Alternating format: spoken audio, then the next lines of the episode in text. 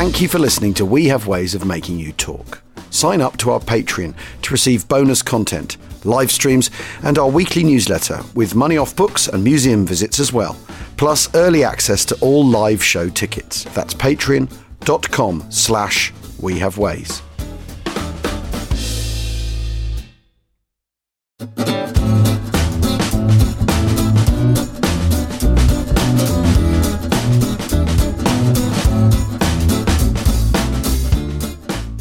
Paznia, Paznia, which is of course Serbian for Achtung, Achtung, for all our big fans in Serbia. Hello! 80 weeks ago, uh, this week, the Yugoslav cabinet agreed bitterly about the request to allow German, German troops to access Greece through their land.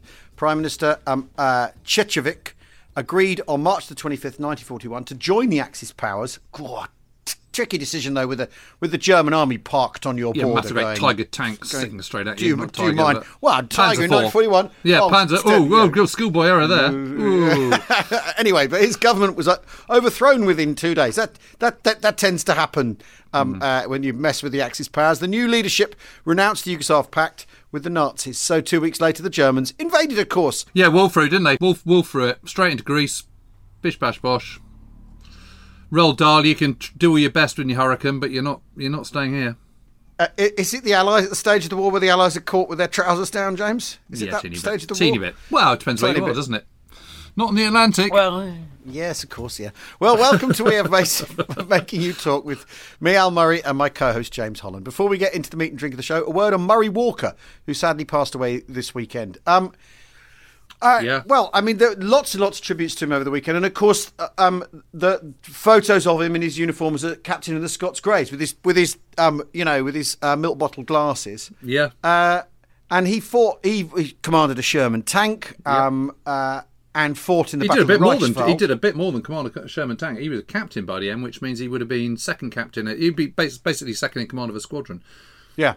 Yeah, Yeah. that's that's a that's a big old deal. You know, you don't you don't you don't get second in command of a squadron unless you're half decent. Yeah. Yeah, yeah, yeah, yeah.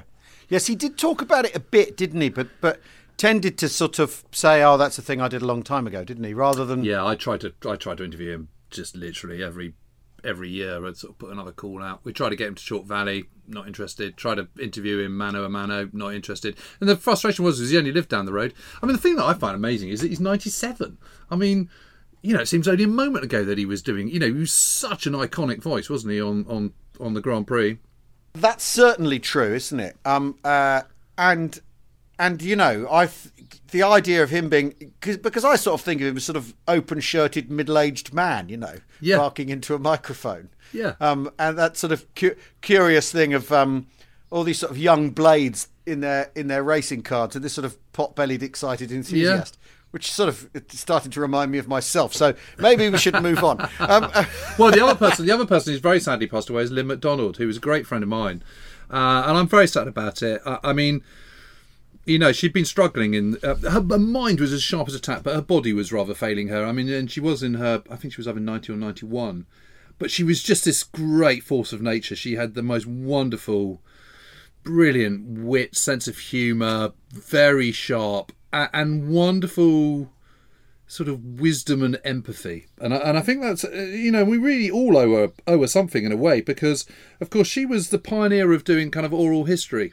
Really, you know, she was going around interviewing all these First World. War- I mean, she was a BBC producer, and and I think it was one of the Somme anniversaries where she got asked to do some, you know, put some program together uh, for Radio Four, and started, you know, went off to interview some some veterans and took them back to the Somme for the first time in, you know, whatever, and um, and just got sort of hooked and, realised that there was no one speaking for these people, that there was no one recording their voices, and that, that at this point they were in their kind of you know seventies, eighties, and it was you know trying to trying to get it down.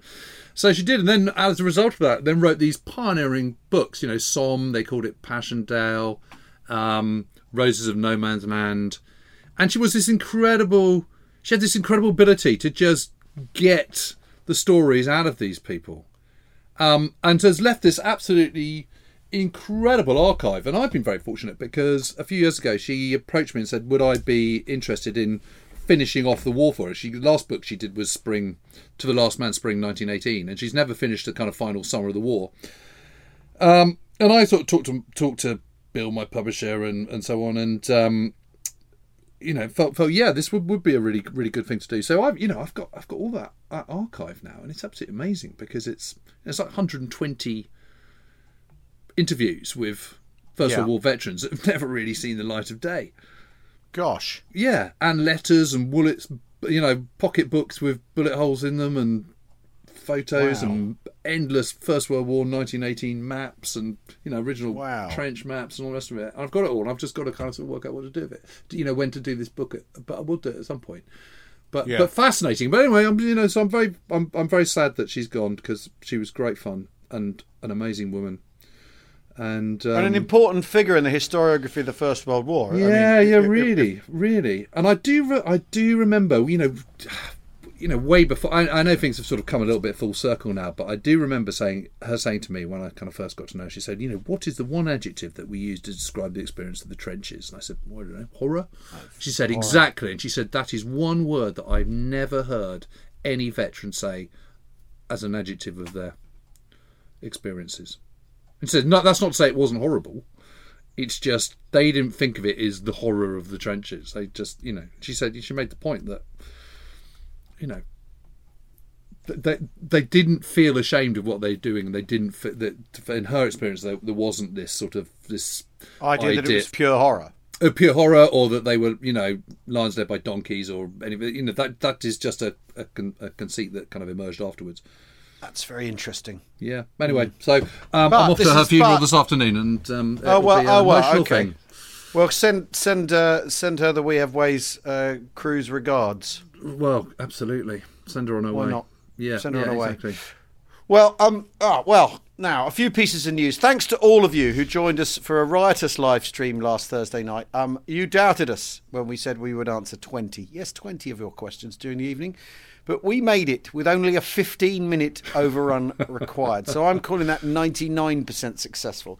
Um, a special thanks, a special thanks to the twenty listeners who appeared on screen with us and asked their questions in front of the baying crowd. You're all brilliant. My favourite moment was the queue where there were a queue of three people were answering were answering one question with two people eagerly stood by. Um, Yep. And what what what's also good is is uh, you know the sidebar chipping in and Alex Ritchie chipping in at one point, which made me go away and think about a thing which I answered quite glibly. So I've got to go go and do some homework. Um, but um, uh, it was ter- it was terrific fun, and we're going to do it again, but not immediately because you know uh, one of the things I think that we've perfected or not perfected because after all this has been like the pandemic in itself, we've stumbled through this to finally come up with a winning formula, literally. Um, uh, we won't, you know, we won't do it. We won't do it um, too often because one of the things we've tried to do is bring in a great variety of stuff um, uh, on the live cast. I mean, only this year we've done the the thing with Karina Birrell. We've had uh, we God, had that was Hal That which was brilliant, night. where we all watched a movie together. Then we had Hal Sosabowski on the other day. Uh, we did our 20 questions last week and all sorts of other stuff along the way. And of course, that, that stuff's available to. Um, here, here comes the plug. That's available to you if you're a Patreon. Uh, find us on Patreon. We have ways. Um, But no pressure. and there's an au- no pressure. No pressure. But there's an audio book running at the moment on there, which is the. Uh, uh, which one are we on? Chindit, the Richard Rhodes James oh book, yes, which is I've ordered it. I've got it on order now. Oh, it's an extraordinary book. I'm Uh, uh, forward to it. really, really. Ext- Robert Lyman, when we were talking about um, uh, uh, that book online, said that's the best. That's the best Chindit account. Hmm. That one. I must still send So- you. I keep forgetting to send you the diary of the my local GP. He was a Chindit doctor. It's really yes, good. you must. Yeah. And my friend, my friend Gavin, who's the guy who got me into the Chindit book because he knew Richard um, via his church. He wrote to me to say, um, Al, seeing the first recording of Chindit is quite emotional for me. Richard was a dear, dear man, a real gentleman with a keen sense of fun and a typical schoolmaster's charm. Um, uh, was destined to be a bachelor until young Rachel arrived at Haileybury. Uh, that's obviously another story. He inspired me, and I think it wonderful that his words are being revived. Thank you. Well, um, thanks, Gavin, for turning us on to the book, and thanks everyone for listening to it and the comments we've had so far because it's a it's a fascinating book. And the chapter in the middle of the book where he talks about Wingate, where he says, "Who was this man? I saw him up close. I dealt with him. What was he? What were you know?" How does a man tr- transcend his ideas? How does a man transcend his ideas possibly not working? You know, and all sorts of stuff. And it's a uh, anyway. Um, it's a it's a it's a fascinating read, and that is on the Patreon too. And of course, do join us uh, for more um, uh, live cast stuff on Thursday. Also, we announced last Thursday that we are inaugural We Have Ways, and this is our first inaugural We Have Ways Fest. If this one's a disaster, trust us, we'll have another first inaugural We Have Ways Festival next year. Yeah, um, yeah. A week.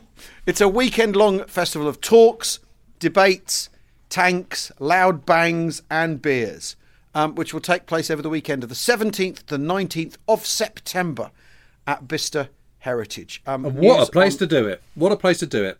Uh, basically, we're going to be we're going to be ar- in and around a Second World War RAF hangar, aren't we? Yeah. The I mean, location where the Halifax first flew, Yeah.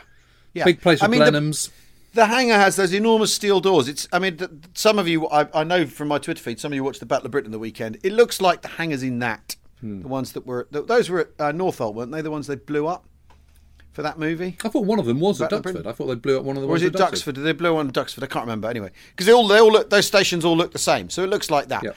Um, uh, news on tickets to follow soon. Right then, a piece of correspondence we wanted to share. This came to us from Tony on Twitter. Um, Tony's description of himself on Twitter reads: retired Met police officer, socialist, art lover, fierce paladin of social dust justice, citizen of the world, happily married, and dog lover. What a blend! I mean, it's got it all going on there. Hi, guys. I listened to your episode 219 where you discussed the Gurkhas, and we're nearly at our third 100 episode. You know that, James? Bloody hell! I know. Um, I listened to your episode 219 where you discussed the Gurkhas and have a little story that may amuse you. Hold on, hold on, hold on, hold on. Three hundred. That that is a lot of war chat. Yeah. That's a lot. That's, when it's put like that, that makes it sound like 300 um, hours of war. war waffle. 300 hours. War waffle. I mean, how many? Guaranteed. Someone will someone will number crunch that for us in terms of seconds, minute, hours, minutes, and seconds. Um, uh, anyway, uh, I've never been in the military, says uh, uh, um, uh, Tony, but I did 30 years in the Met, and on retirement, I went to work for the NHS. I got a job as a receptionist in an urgent care clinic in North London. In the area we cover, there's a large community of retired retired Gurkhas and their families.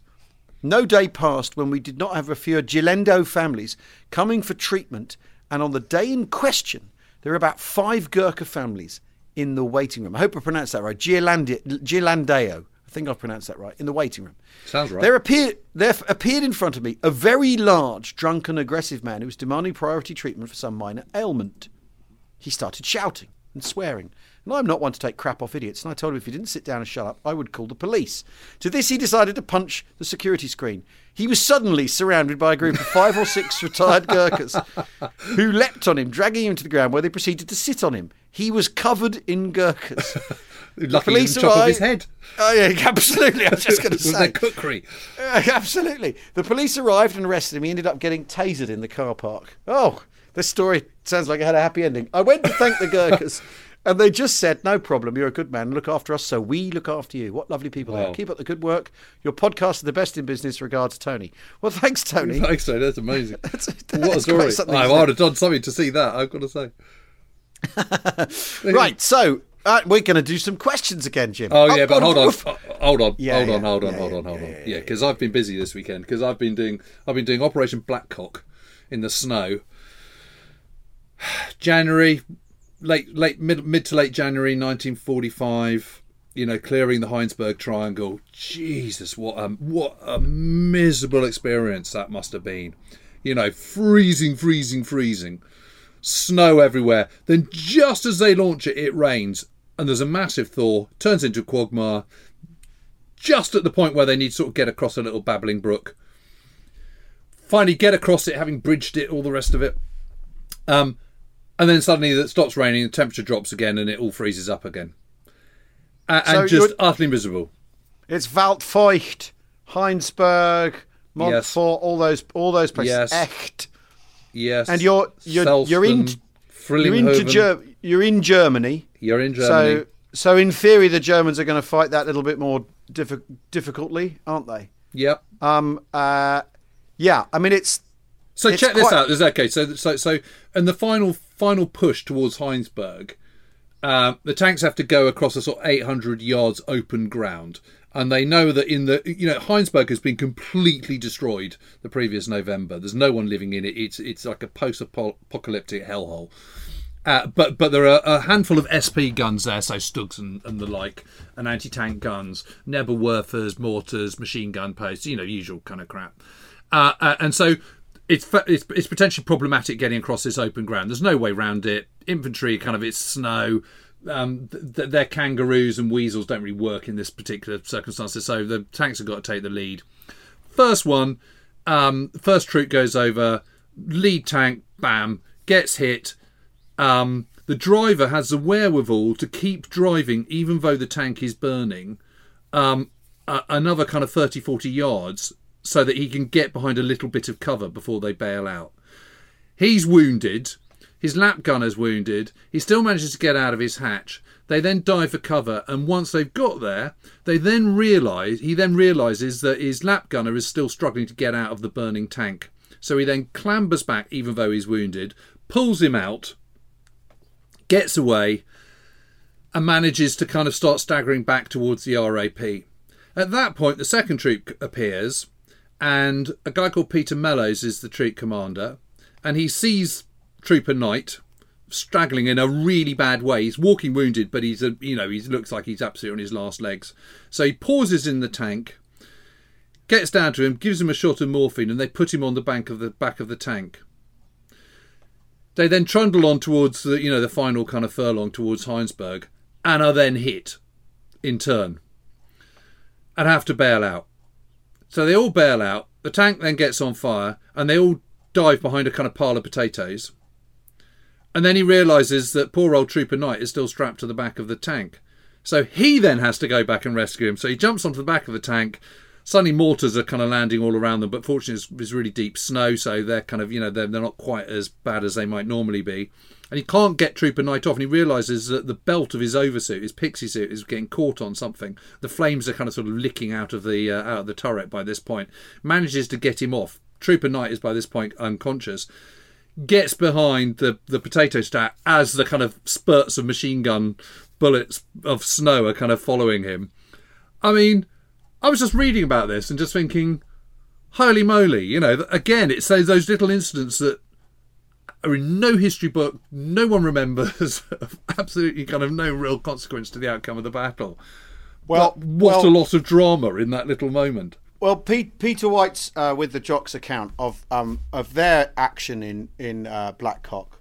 There's a uh, um, it, it's quite extraordinary what what happens to them is they get caught. He, he they go up at night and uh, and it, they keep their axis keeps changing. Of course, of course, because they're they're they're they're, they're in the centre of the line and Black Yeah, and yeah, and the axis keeps changing depending on which bit which bit of the advance works out. So one minute they one minute they they're going to be tacking north to somewhere, then they're told no, you're going south. The Scot uh, and the Royal yes. Scots are to your are to your north, and you're right. you're going to catch up with them, and they don't. And what happens? There's this extraordinary day. A, a, a place, there's a farm called Klosterhof, and they go up at night and they dig in as best they can just before dawn, having seen a party of Germans come at them. Yep. They decide that, and they, and and he call the company commander comes up and he says to his company commander, "Should we fire on these Germans?" Think, well, maybe they're going, maybe not. Maybe they've seen us and they're going to withdraw too. Firing on them now We'll hit them hard, but they'll probably do us a lot of damage too. And our job is to get to this start line to be available to the attack, rather than get rather than get into any trouble now. So they decide not to. Not White decides calls basically calls his platoon off, right? And they dig in on the side of a hill that night, and the, they dig 18 inches in. It's freezing water, right? So they can only really dig 18 inch scrapes in the yep. ground. There's no slit trenches because it's impossible. They wake when it comes to light. They realise they're being overlooked by a farmhouse, and uh, well, they're, they're, they're on a reverse slope with it visible to a farmhouse, right? So they think they've dug in and they've done themselves a big favour, but they actually haven't. And the company HQ is at the is, is at, at, the bottom of this place that's overlooked with some with with trees, and the company HQ is dug in by these trees. So the German, they realise the, the farmhouse is an OP. It's got at least five MG, half dozen MG42s in it or whatever. And there's a shed and there's forward positions. And so basically, any movement, they're fired on and they're mortared all day. Right? And there's a big crater that his forward section in, and the forward the problem with that crater is it offers no protection from mortars because if a mortar landers in comes down Yeah, into course. the crater, it gets everybody. so actually, you're better off lying in the 18 inch scrape in the freezing cold water. That's your best bet. Your best If bet you is just lie- to be nowhere near well, any of it. Well, yeah, just run Well, away. Uh, anyway, so so and and at one point there's a Private McNaughton, I think his name is, who's in the front section, who goes, "So you know, I'm it's just me, right? I'm the only survivor." So they call, they, they say, "All right, make a run for it, mate," and he runs back down to White's position. The whole of the forward section have been killed or injured, wiped out. So he makes a run for it, and you know, bullets, all this sort of massive gunfire as he makes his way down. He gets down, and it's all like, Christ. Anyway, they get a Piat. They manage to get a Piat to, to a Piat bomb onto a barn, which the Germans are, they can see Germans running backwards and forwards at the door of this barn. So they get a Piat bomb onto that, and the and the and they make a big decision about that. And that's what's interesting. He goes, it would only leave us with five bombs, you know. So, is this worth doing? do, you know, we, we know we can. We, we know the guy's a good Piat gunner. He'll hit the he'll hit the barn and he'll not keep the Germans out of uh, action or or shut them down on that site. But then we'll only have five Piat bombs. And if there's a if a tank comes down the road, um, then we're really in trouble, right? But they decide they do it anyway, and they suppress the that bit anyway. Then he gets a message, and then he says they're lying all in this stuff all day, in this situation all day, and he gets a he gets a message sort of after, and he's he says the only thing that's going to stop this is nightfall, or uh, you know the only thing that's going to stop this is nightfall or us all being killed. And they keep they keep asking for um, artillery to suppress the Klosterhof farm, and the artillery's busy on some other fire task, so it's not going to happen. They ask for smoke at least, so they can um, uh, you know sort out their positions and regroup.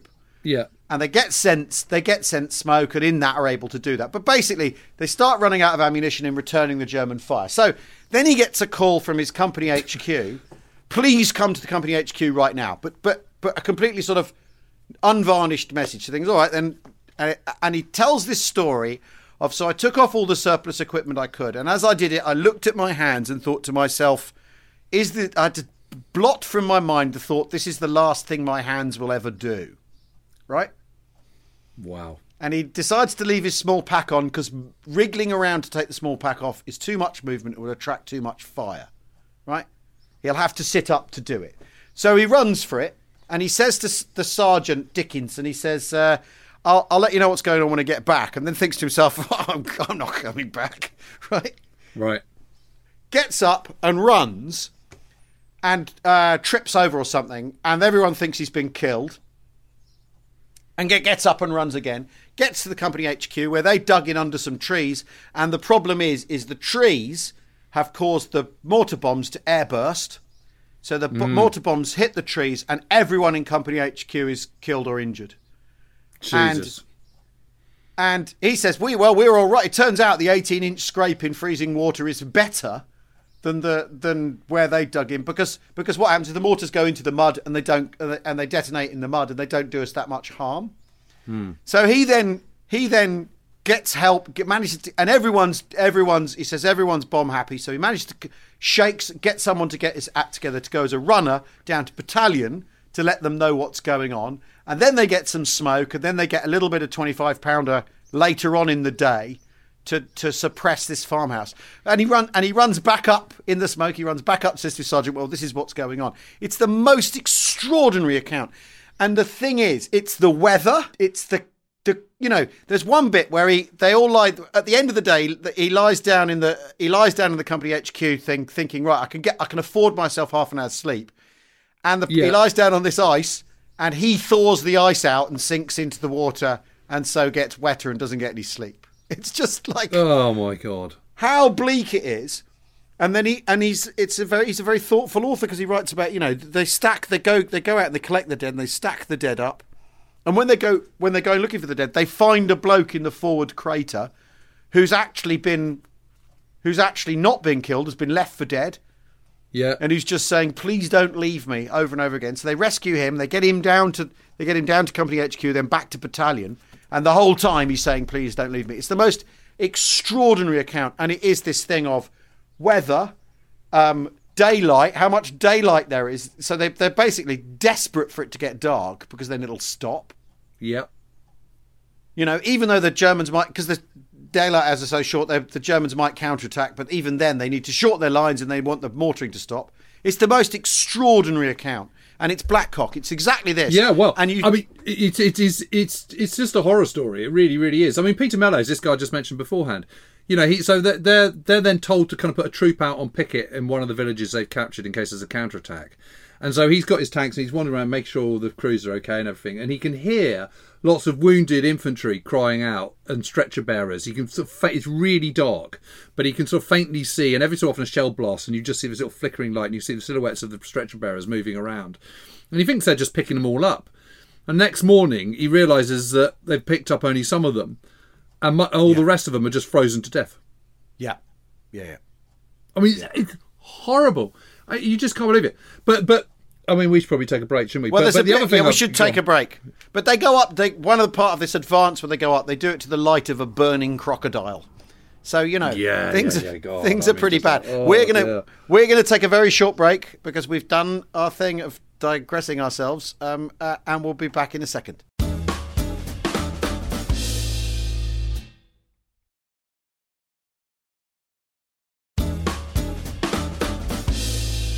Welcome back to We Have Ways of Making You Talk with me, Al Murray, and James Holland, of course. And uh, you, you, what Yeah. you un, what you happened there was we were trying to clear the Heinsberg Triangle in five minutes, and of course it took us longer than we thought. Well, we did it in about about eleven, didn't we? I mean, that's all right.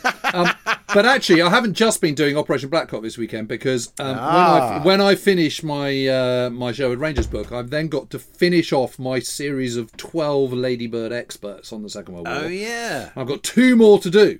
Uh, One which is the kind of final bit, you know, sort of after D-Day to the end of the war. Um, so all this stuff is very useful. Um, but the other one is the end of the war in uh, against Japan. So I've been Yes. kind of and and I, I've always just felt I didn't really know much about submarine warfare in in in the Pacific, and now I know a little bit more. And frankly, I'm absolutely gobsmacked. I mean, what a campaign! And why don't we know about it? And and you know what are these submarines that the Americans are using and the British are using? I mean, they're they're big old boys capable of you know 75 days out at sea. You know they can fire 24 torpedoes. You know they they they can operate at 21 knots on the surface, about nine under, which which makes them markedly superior to the sevens and nines that the um, that the uh, Kriegsmarine used to have in the Atlantic.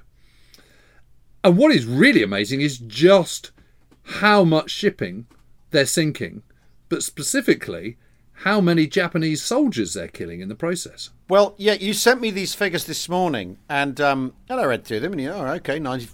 th- th- There's this, and it's it follows an allied curve as well. Where there's a, a year where they, uh, they haven't really worked it out yet, because after all, they've only been doing it that year. I mean, so much of you know, it's it, it, it, in a way, it reminds me. You, these numbers remind me of the strategic bombing campaign, where you got like a couple Yeah. of years, Yeah. three years, where ah, we can't, we got, we kind of nearly got the tech ready, but we don't really know how to apply Yep. it.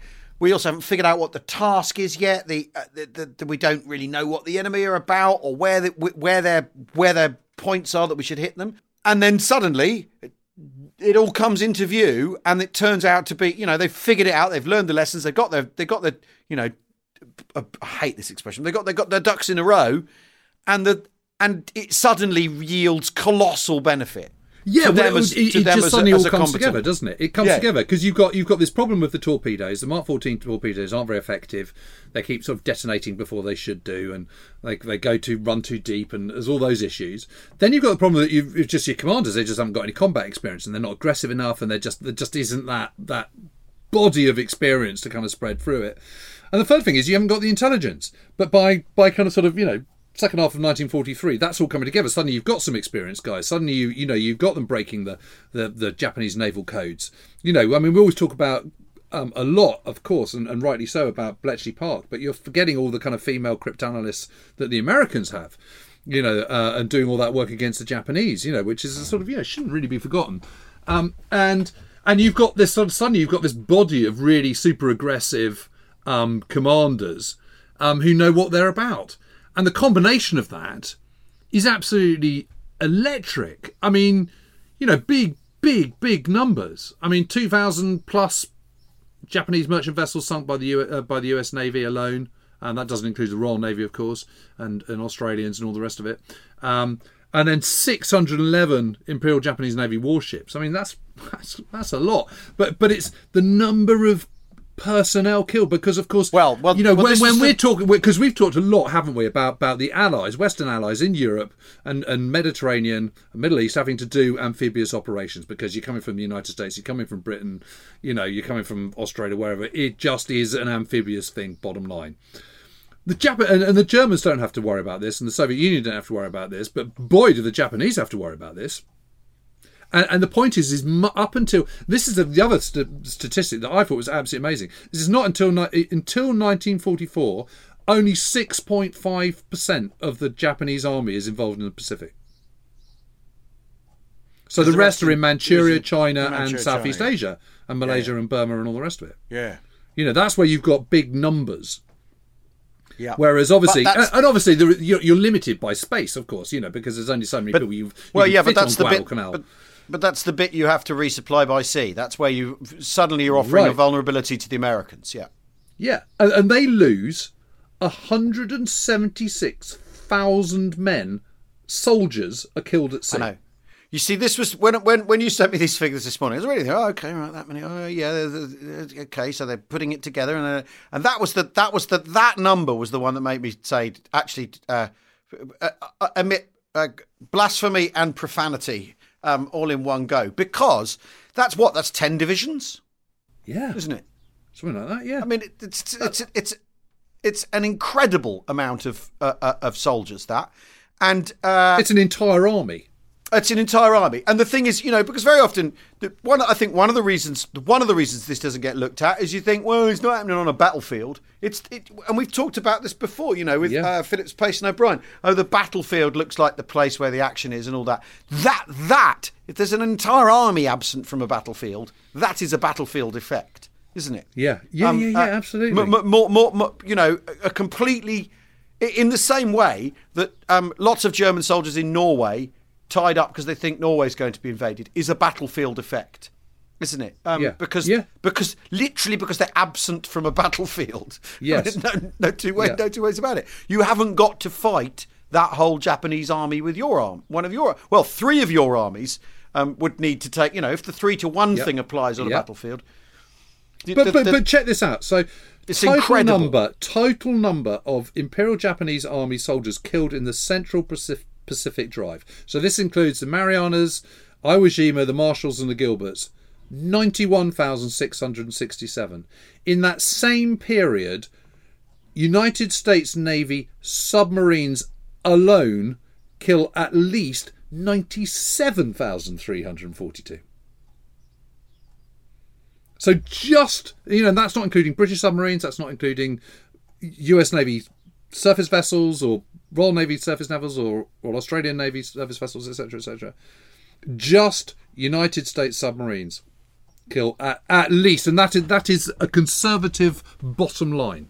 And what was the cost to the American submarine arm? What were they losing?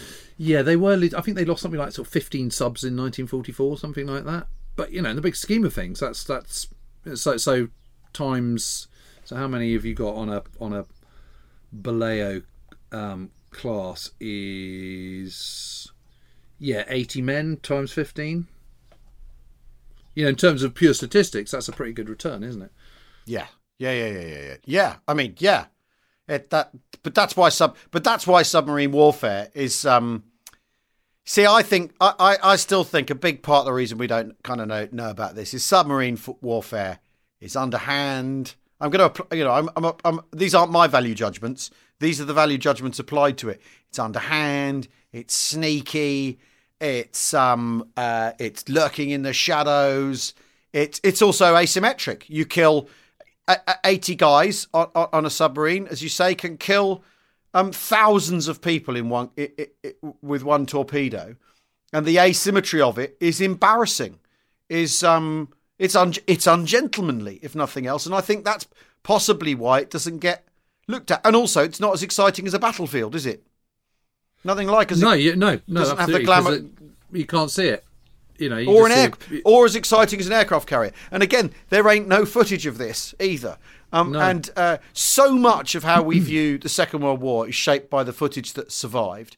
So much of our impression of what the war is and how it's fought is is shaped by the footage. And I, I I remember re- reading, um, uh, gosh, what was his name? General Michael Rose, who wrote a book called War Amongst the People in the in the early, I think it was in the late nineties, the early two thousands. He was talking about talking about um, you know peacekeeping in the Balkans and all that. And he said one of the and the Iraq War. And I think he said one of the problems is is politicians they see tanks driving about like they see Second World War footage of tanks. And they think that's a war.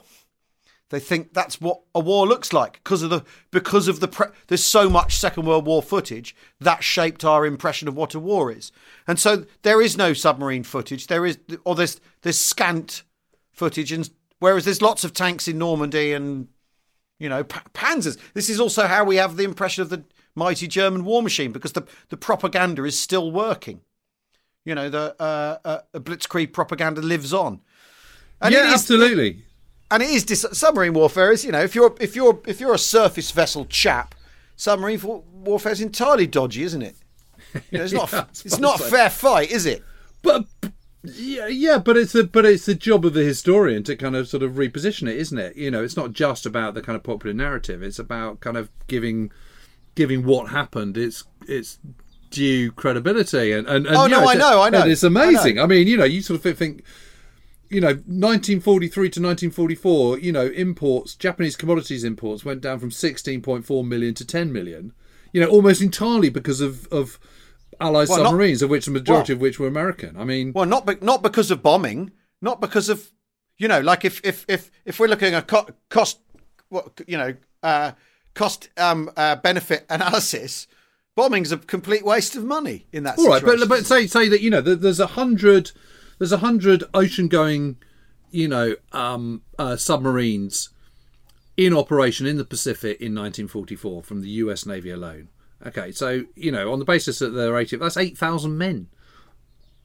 Eight thousand men sinking, you know, effectively kind of you know two core yeah a- a- and and reducing Japanese commodities by six and a half million tons. I mean, that's a hell of a good return when you think that you know division is fifteen thousand men.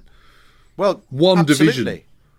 Absolutely. But what does a what does a Balao class submarine cost compared to a B twenty nine? Well, I'll be You know- probably a bit more, I suppose, but quite a lot more, I should think. But but But you know what I mean. If you start getting into that, you know, or what did what did again? Because we've we talked about this with the Germans. You know, if they bought more submarines, what uh, percentage how of their would- economy is going into into building submarines? Well, and- yeah, exactly. And and, and if they if, the Germans had built more submarines, they'd have had a more effective battle at the Atlantic. You know, especially if, you, if they'd had them Yeah, for the happy time. You know, but if the Americans had built more submarines and not bothered with an atomic bomb, would they have beat the Japanese? You, you know what I mean? If because we're always we're always looking. There's a lot of a lot of a lot of what if center on what if the um Jap, the Germans had done things differently? How the war? Well, what if the Allies had done things differently? What if they'd gone? You know what? Sub warfare is how we beat the Japanese. Um, uh, in the Pacific, and then in the Far East, we've got to beat them with something else. Or if the you know you, you- know what I mean. If the Americans had decided actually Burma's where we fight the Japanese for decisive battle Yep. and reinforce the British effort, which the Japanese wouldn't have been able to resist. You know, I, know I don't know. I just, I, yeah, absolutely. But it also made me think. You know, what is it? You know, we know quite a lot about the experience of U-boats from Das Boot, from from various memoirs, from Teddy Suhren, from Erich Topp, from you know Günther Prien, you know Kretschmer, all these guys. You know, they're, they're kind of you know to anyone who knows sort of a little bit about the Second World War. These these are kind of not unfamiliar names, and yet you know, I I, I reckon. You know, and we're talking about the Americans here, who, who, who, let's face it, are not shy about coming forward in promoting what they've done in the Second World War. Yeah, yeah, Uh, yeah. um, you know, but but name me one U.S. Navy submarine. Um, you know, I've, I've been looking them up. You know, USS Spadefish, skipper Gordon Underwood, 29 MVs, merchant vessels, three warships. Then there's the USS Tang. You know, skipper gets a Medal of Honor for for an action. It's like where where are where are the memoirs of these guys? You know, what, you know what is there written about this stuff? I mean, I just haven't looked into it, but I was thinking, God, wouldn't that be interesting? I, I'd be fascinated to read a uh, a U.S. Navy submarine submariner's account, or indeed a Royal Navy submarine Yeah, yeah, account, yeah, yeah. account on the Pacific. You know, because you're dealing with a whole host of different things that you're not dealing with in the Mediterranean, like sharks and like heat and you know little islands and and massive, massive. a, a moral quandaries of sinking, and- sinking, sinking. But you know, I mean, there's a, there's a you know HMS Tradewind, for example, sinks the, the Junyo Maru, you know, and it and it's just a Japanese merchant ship. It has no other intelligence than that. It clearly is a merchant ship. It's absolutely fair game, um, and you know, five thousand six hundred and twenty POWs and Javanese slave labourers are killed as a result. You know, it's, the it's it's the worst loss of life from a single ship in the entire war against Japan. But they what they make what 120 Balaos, don't they? And Something like that. and you think in terms of return though, uh, I mean it's it's it, as a weapon, it especially as the Japanese aren't running a Battle of the Atlantic style interdiction against the submarine campaign, are they? They can't. They, No. they- you know they don't have the they don't have the resources. Again, it's it, it's this. Oh gosh, I think, but I think the reason no, I think the reason it's I think the the, the the cultural reasons are the reasons that explain why no one talks about it. That it's it's dodgy submarine warfare. I think that's what it is. Do you think that's what it is? Think I that really that's really it? I really do. I really do. I, I think that, that you, you know because if you if you're just number crunching the Second World War, this is one of the most decisive campaigns. You know, capital M, Yeah, yeah, most yeah. decisive campaigns of World War Two. Forgotten most decisive campaigns of World War Two uh, type stuff, isn't it? This, but Well, it's going to feature I- in my Ladybird book. I can tell you that for now. With a picture by Keith Burns of a of a American sub. um, should we do a couple of questions? I tried to start one earlier. We didn't. we didn't. Well, that's what- should we? I mean, I don't know. Eddie Carr. Eddie Carr asks, just listening back to your landing craft podcast, you talked about oh, which, which was with um, Stephen Fisher, which was fantastic. Yeah. Right, so interesting. Um, you talked about what the Allies learnt from the Dieppe raid. I was just wondering, what did the Germans learn from it? Oh God.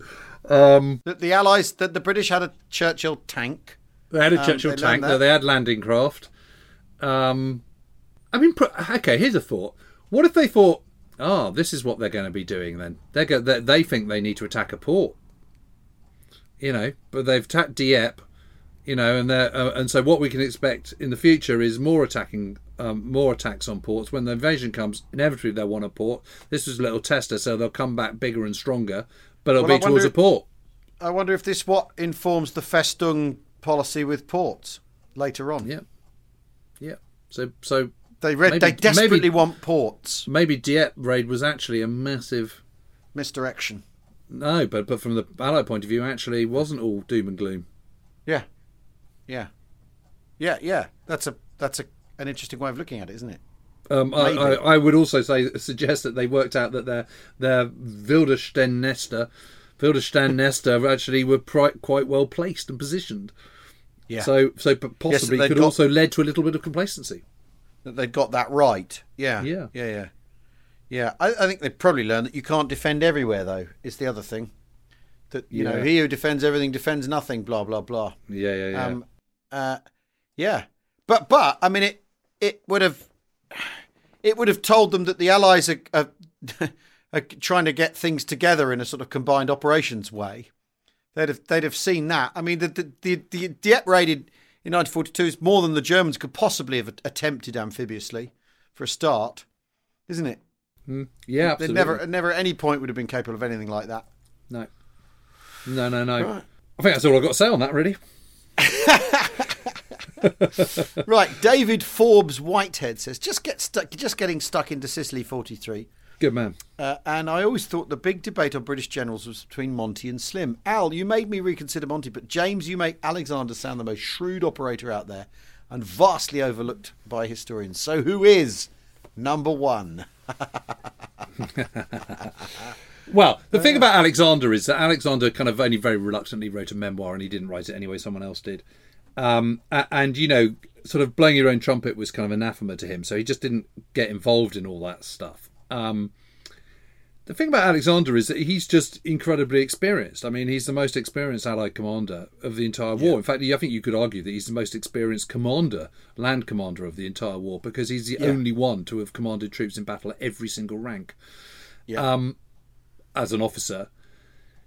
And you know he's just been around the block. You know, he, he's unusually for a guardsman because he was Irish Guards. Um, he commanded an Indian Army brigade in Nowshera in the northwest frontier in 1936. Yep.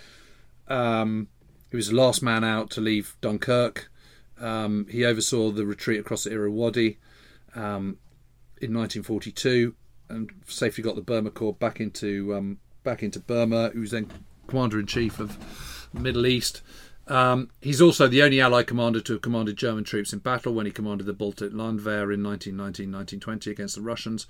So you know he's he's you know he's got it, and and his he's got a very different command style than a lot of people, which is to be um, encourage um, initiative, to encourage people to say their piece, um, to issue orders which are there, which are orders, but they're also there to be discussed, and you know if there are concerns to voice them and he was yep. very very good at making people feel like they'd come up with good ideas so he'd go up to someone and say well i think your plans are really good ben but i wonder whether it might be worth you just considering going around a hill just a little bit further to the north. I mean, what do you think about that? And they go, well, yeah, okay, I'll go away that. Um, General, I've come back and I've, or Field Marshal, you know, I've come back and I've, I've thought about it. And what about this plan for this hill? Oh, yes, I think that would work really well. Why don't you go with that one then? And so it made them feel like it was their idea, but actually it wasn't, it was his. Um, and he was very good yeah, at but I, taking I would, the glory. C- counterpoint to that is if my boss came and said to me, "Had you thought about doing that slightly differently?" I'd probably think the boss wants me to change the plan. Yes, but he then would, but he would allow them to kind of believe that it was their plan. I mean, he wouldn't okay, take any of the glory himself. I mean, a classic case of this is the one with, yeah, I do. The classic case is the one with Supercharge at Alamein, where he goes up to, yeah. to Monty and says, says, says mm, I, I, like your plan very much, but I wonder whether you want to think about pushing it a little bit further north through here. And, you know, Monty does, and it's a complete success. Uh, um, so I, you know, I just, you know, and everyone says, well, the problem with, with, with Alex was he was a bit wet. And I don't, I just don't don't see that at all. You know, I see someone who was, you know, had a very clear strategic grasp, you know, fantastic understanding of that all important operational level and tactically was pretty shrewd. So, you know, and he got on with everybody. Everyone liked him, you know, which I think is incredibly important. Yes, a consensual approach rather than um, uh, yeah. duffing, pe- duffing people. Yeah, and he perhaps. was and he was very charming and, and very erudite and had absolutely no personal ambition whatsoever. His ambition was to do his duty and he had a very strict sense of honour and duty and all that kind of stuff. You know, which yeah. sort of seems incredibly old fashioned now, but actually I think is incredibly attractive. Um, yeah. I mean, the thing about Slim is that Slim makes lots of mistakes in the start of the war, particularly in the war in East Africa. Um, but you know he's he's shielded from from public view out there. You know no one's really interested in that, so he can afford to make mistakes and learn from them. Um, you know his total kind of turnaround of of, of what he achieves, I think in uh, and that turnaround of what, what was the Eastern Army, which becomes 14th Army, I think is absolutely remarkable. And, and I really do think that Imphal is a, is a, just a you know immensely brilliantly fought battle. And yet again i think he's he's very very good on that operational level. He gets that big strategic picture. You know he knows when to kind of push and when not to. Um, and tactically he's he, he he's very very astute. I mean i think montgomery is a is a brilliant organizer. Operationally he's fantastic. I mean he's such a good uh, you know he just understands what can be achieved and, and what you need to do what you need to do.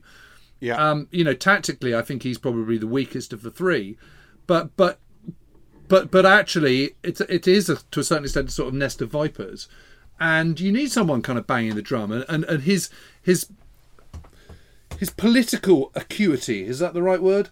Um, I think yeah, yeah. is is is very sharp as well. I mean, I think he he understands what it is that 21st Army Group need to achieve and where Britain needs to be at the end of the war. You know, that yeah. is something that you know, and and, and the, the the the conflict of trying to maintain as few casualties as possible, whilst at the same time playing a very strong and important role in the overall Allied victory in Northwest Europe. Yep. Those are not they're not easy easy I, requirements I mean, to keep keep going. And yet I, mean, I think he pulls it off. I think I actually think he's preoccupied with that. Um uh once once the battle for Normandy is done, that that is the thing that that, that preoccupies him. Um and his decision making from then on is to try and mitigate a you know the political situation as much you know and the military situation as a reflection of the political situation.